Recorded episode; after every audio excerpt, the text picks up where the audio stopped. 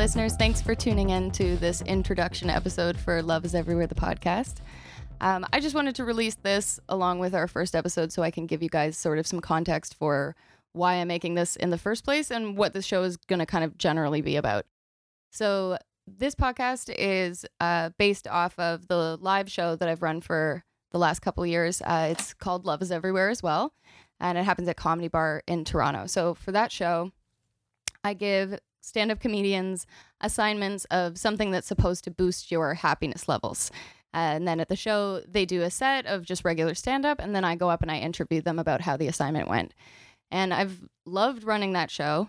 Uh, it's been the highlight of my month for the entire time that I've been running it. But I find that I've, I'm never done uh, talking to them when I interview them about the assignments. We only have a couple minutes to get into it. And uh, this is kind of an opportunity for me to be able to continue those conversations and get a little farther into the whole idea of how you can make yourself happier.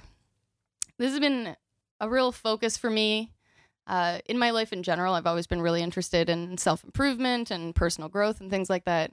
Uh, but in the last few years of my life, especially, this has become like a real pointed focus for me. Um, I've struggled with anxiety and depression my whole life. Uh, like since childhood, I've been um, on and off medication starting from like university age. And when I talk to people about that, it comes as a surprise to a lot of people. I think that uh, most con- people consider me to be a pretty cheerful and upbeat kind of person. Uh, so it's a shock to a lot of people that I struggle with uh, with mental health stuff. But I think that's true of a lot of people who deal with that kind of stuff. I think that um, we're really good at wearing our masks a lot of the time. And uh, for the most part, like in recent years, uh, the the mask is pretty true to how I actually feel now. That uh, I've done a lot of work on myself and come to a place where I do feel a sense of like what I would describe as like a foundational happiness.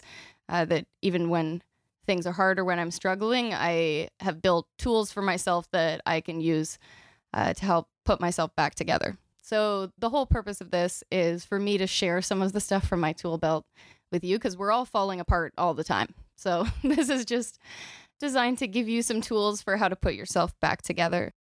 Um, yeah, I think like when people think of me as like a happy, uh, an upbeat person, it's because I work really hard at that um, not being perceived that way, but actually trying to be that uh, in an authentic way. And uh, I think that we have this really skewed view of what happiness actually is that I think we have a tendency to view happiness as something that we're going to achieve.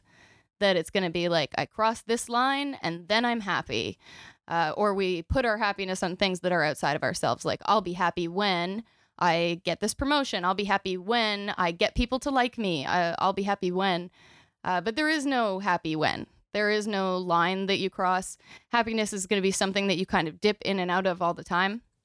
And it's a choice, it's an active choice. Uh, and when people ask me about this, the thing that I point them to most often is the key is you have to start with how you're talking to yourself.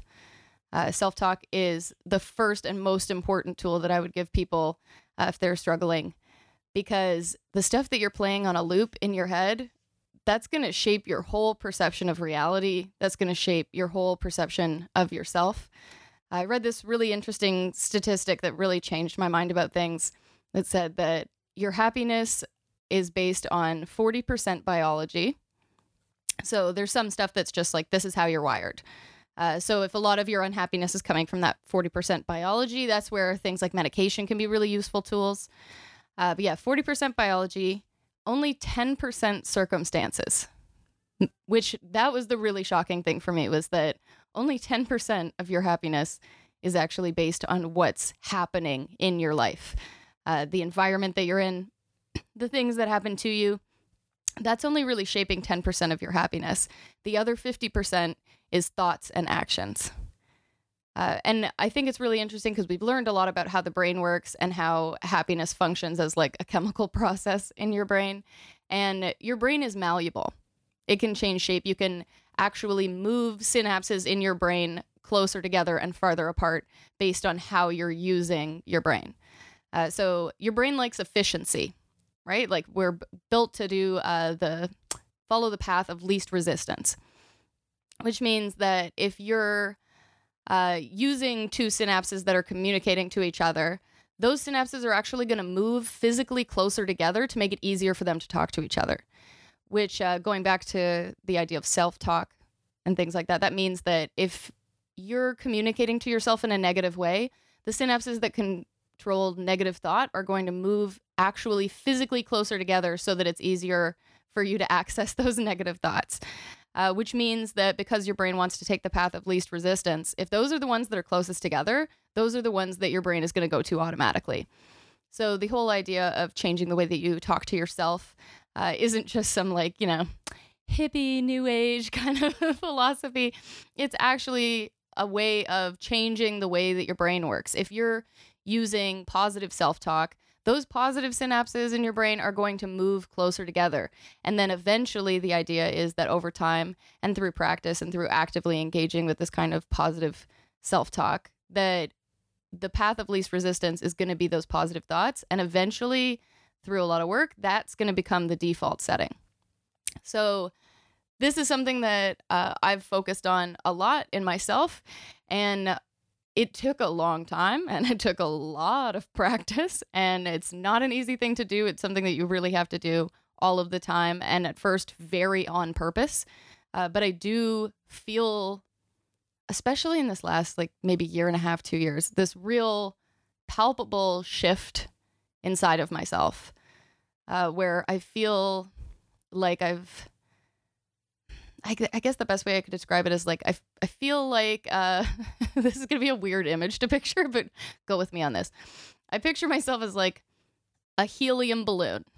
Okay, so picture like a helium balloon person, and I've been sort of tied down uh, by these different chains, and I feel like over the last few years I've been breaking those chains one at a time, and uh, I don't know if I'm all the way there yet. I don't think the balloon has been fully released, um, but I'm feeling myself drifting upward and upward as I break more of these chains.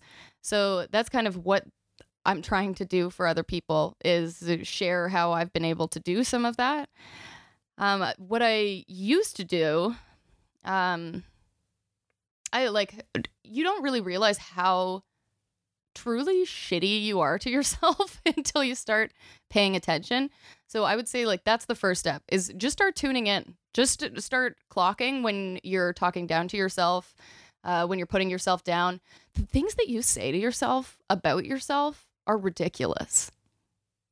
Like if you think about it objectively, like if I talk to a friend like this, or if somebody else said these things to someone that I love, how would I react? You'd probably punch that person in the face. But yeah, you play this stuff just automatically on a loop in your head. You're talking to yourself like that all of the time. How is that going to make you feel? Right? You can see why that would have a real lasting impact on the way that you think about yourself, right? And uh, the image that you have of yourself. So the idea is to kind of break out of that. Um, I know for me in the past and and sometimes currently, the impulse is that you feel an intense emotion, uh, perhaps about yourself, perhaps about your circumstances. And then you just sort of run a fantasy that feeds that emotion or feeds that negative stuff about yourself. Like uh, you'll have a thought come up, but like, I'm not worth love. I'm not likable. I'm not lovable. And then you'll kind of f- spin evidence and feed into that story about yourself. So the idea is that instead you recognize that you're telling yourself that story and then you get in the way. And it that's something that it takes time to get to. I would really say just start with paying attention because you're going to be floored, absolutely floored when you start tuning in and you realize how often you're spinning these negative stories for your for yourself. It's it's ridiculous. And I want to say also that like uh yes, I'm in a good place and uh, yes, I'm doing very well right now and I, I feel pretty good in my mental health uh, but I am not an expert. I just want to start by saying that because this podcast can sound a lot like therapy sometimes. And I just want to preface by saying I am not an expert. Um, I am not trained in anything. This is just um, me sharing my own personal work. And I still struggle and I still fall apart all of the time. I've just cultivated this tool belt for myself, and I'm trying to share those tools with you. Uh, and I think this is important. Honestly, like, I, I think that this is important and that we don't spend enough time talking about this. And I mean, like, to get real frank with you, like, you only get one life right? Like, take a minute for that. Like, this is the only life that you get, and you don't get to be anybody else. You only get to be this person, right? So, if you only get to live in this body, in this mind, why not make it a home that you want to live in, right? This is where you have to live the rest of your life, is inside of this body and in this mind. Um, and uh, yeah, it's all about making yourself comfortable in the home that is your body and mind. And we're not talking about tearing down the house and rebuilding it. We're just focusing on rearranging the furniture. And that can make a huge difference. So I hope that you get something out of this. I know that I am. I hope that this is meaningful to you. And uh, go be nice to yourself. And remember that love is everywhere.